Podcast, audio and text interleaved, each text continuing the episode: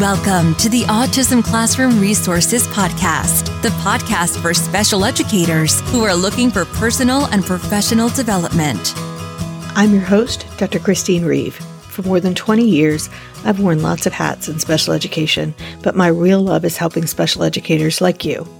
This podcast will give you tips and ways to implement research based practices in a practical way in your classroom to make your job easier and more effective.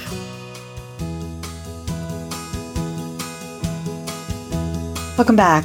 I am Chris Reeve and I'm your host, and you are listening to episode 202 of the Autism Classroom Resources podcast. In our last episode at autismclassroomresources.com slash episode 201, I talked about the structure and materials for setting up an independent work system or work systems in your classroom. And in this episode, I'm talking about the characteristics that your task boxes need to have to be successful at teaching independence in a work system because believe it or not, just any old task will not do. And this is part of our series on independent work that we're doing all throughout the month of February in 2024. Now, if you're just getting started with independent work systems and you'd like all the materials that you need to get set up, then you can grab a tutorial and all the tools you need in my starter kits or the starter bundles in my store. And you can find everything in my TPT store for independent work at autismclassroomresources.com slash independent work. And in addition, I picked this month of February 2024 because it's our theme for the Special Educator Academy this month. And that means that if you're listening when this first airs, my independent work starter kits and some of the tasks for work systems are available as part of your membership after you finish your trial. So I've curated as well all of our content on work systems to walk you through an efficient set of tools to get started. And they are tools to get started with work systems, tools to refine your work system, and tools to train your staff to use work systems, whatever works for you at your stage. And you can find out more about that at thespecialeducatoracademy.com. Today's episode is going to focus on the characteristics of the tasks themselves because all task boxes are not created equally. Some might be great tasks, but if they don't have these characteristics, they aren't going to work well in a true independent work system or structured work system based on our evidence based practices. So let's get started. Let's start with how do you choose what tasks go into your work system? So there's a couple things that we can look at. One of the things that independent work systems are really good for, and I talked about why you might want to have them in a previous episode. I'll make sure that's linked in the show notes. But one of the things that you, it's good for is making sure that our students maintain the skills that we've taught them. So it gives them practice on things that we've already taught that they've already mastered. And so maintenance programs from your instruction are really good things to go into a work system. So things that the student has already mastered with you in your instruction can go in a work system. Things that they've mastered that you also want to generalize to new material also make really good tasks because work systems are designed to teach student to do work independently. And what that means is that they have to be things they can already do or they can't be independent. What you're teaching with an independent work system is independence. You're not teaching new skills. If we're teaching new skills with a task, it goes somewhere else besides independent work. So independent work is great for maintenance and it's great for generalizing to new material. So you can do it by looking at your curriculum and skills that your students have already mastered on your curriculum, like your STAR or your ABLLS or your HELP or things like that. You can also look for skills that you know you've taught that you know the student needs more practice on. Those make really good things to go into your work system. Now, I have a blog post on table tasks, which is something I do where we use a lot of different task boxes to keep students engaged at times where we're down a staff member for whatever reason, or while we're waiting for everybody to get into school and get started with the day at the same time. And I'll make sure that that link goes in the show notes as well. But that's a really good time to find out what your students can do as well. So it's a good time to pull out those task boxes, see what things they're independent on, and those things can go into independent work. and they can practice other skills in table tasks and we can move it to independent work when they are independent. So I often will look for tasks that are highly motivating, things that they're really interested in. Sometimes I will make tasks that are specifically focused on a high interest of theirs. So if I have a kid who's really into Disney, I might have tasks that have Disney characters in them. I might have a file folder. If I have a kid who's really into basketball, I might have a basketball task. And in fact, I have a letter matching basketball task in my free resource library. And I'll give you that link a little bit later. Once you've thought about what the skills are that you want to focus on in independent work, and they generally do need to be tasks that don't require verbalization because they're doing it by themselves. So there's nobody there to listen. Eventually you want to be able to leave a student with a work system and have them just do the series of tasks by themselves. So it's important to recognize that again, not all tasks that are labeled as work tasks or work boxes or task boxes necessarily are going to fit into an independent work system because the independent work system is designed to give specific information about four questions I talked about in the last episode that show the student what the expectations are. How much work do I need to do? What work do I need to do? What do I do next? And how do I know when I'm finished? So the structure and the elements of a work system are purposeful. And I talked about that in episode 201.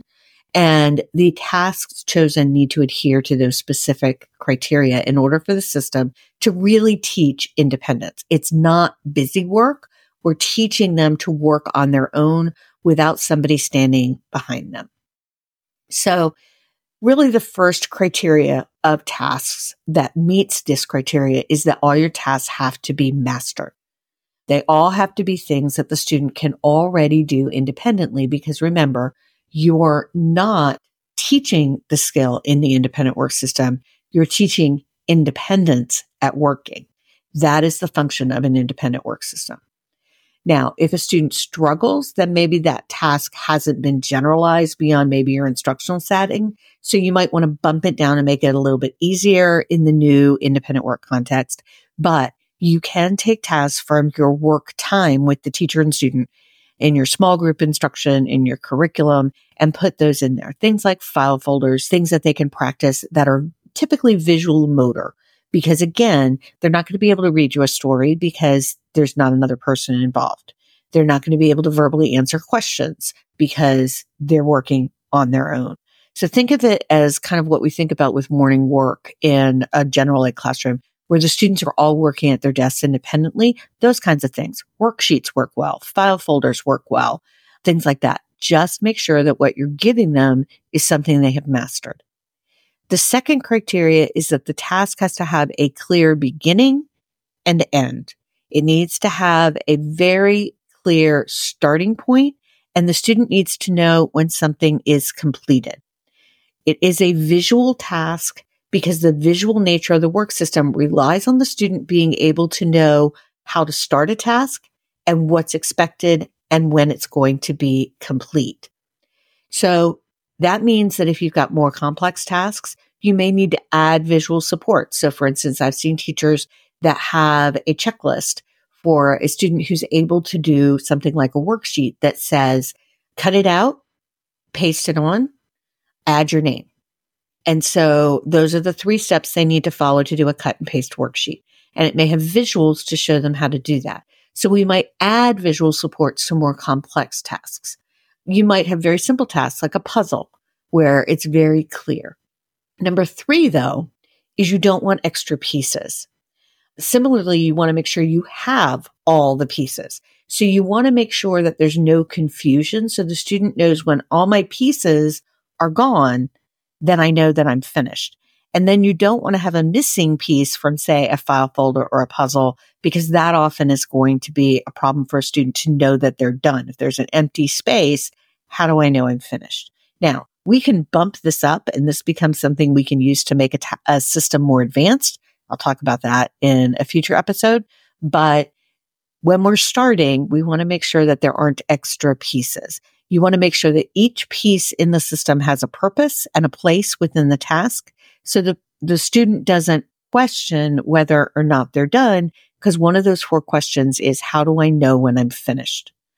You want to make sure that, you know, it's kind of like if you open up the furniture that you're assembling and you have more pieces than you put into the furniture, did you miss something or did you have extra pieces? So we want to try to avoid that confusion for our students. Number four is that we want to make sure our task components are organized. Now, I talked in my last episode about the need for smaller containers to organize materials. Our students typically struggle with executive functioning skills, and that means that they have a hard time organizing skills on their own. I talked in episode 198 about shoebox tasks. Shoebox tasks are designed specifically for students that don't have the ability to organize the task to take it out, take the pieces out and recognize that they need to match them. They're designed so that the task comes all together in one piece and they just work on that box and then put it away. But as our students move to doing, say, a file folder, rather than just throwing the file folder pieces in there, we may want to organize them in a small container so they know that those are the pieces that go with this file folder. We want to use bins and other methods to segment the material. So for instance, if we have a sorting task, we don't want to just put all the materials in the box without having something to help them know how to set out the sorting.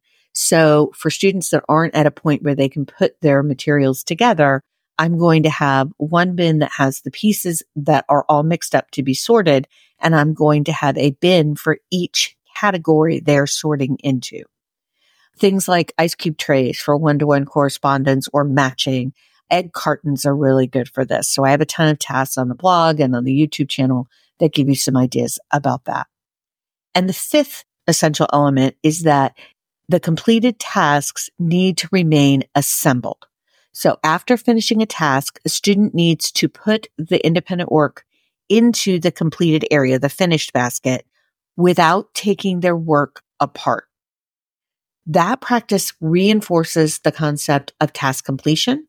And really it mirrors a real world work scenario where undone work is not the norm. I would never ask a restaurant worker to fill up all the salt shakers and then empty them again. We have a tendency in classrooms to have students do things and then take them apart. That's great when it's play where I'm building with the blocks and now I put them away.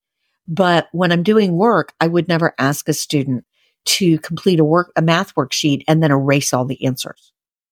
I would want him to give it to me completed so I could check it. So you want to make sure that your work is going to stay together when it goes into the finished box.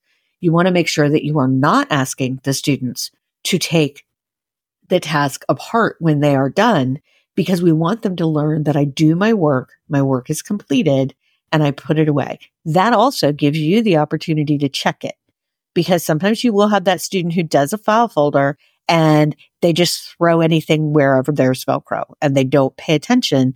That tells you you've got some reteaching to do. So it's important that we also check their work to make sure that they're doing it correctly.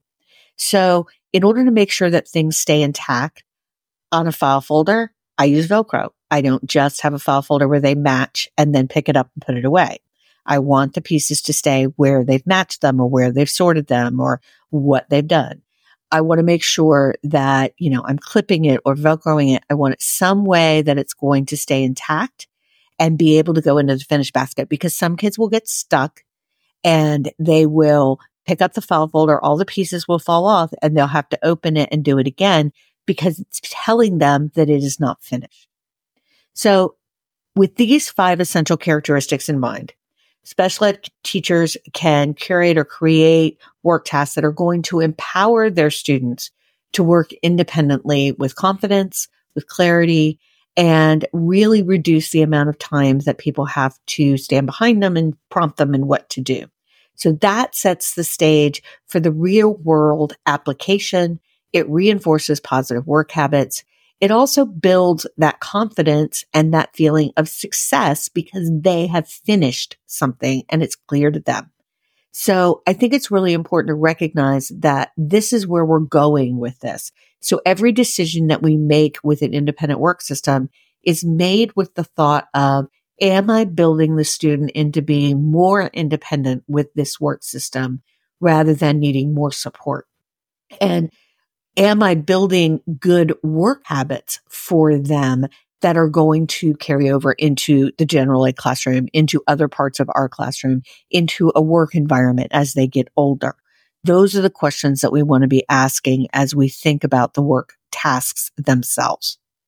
So five things that you want to make sure every task box in your work system has.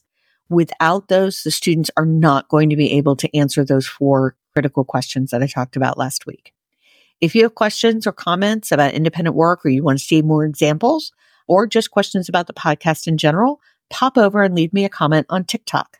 I am at Autism Classroom Resources and I'll be sure and try to comment back and help.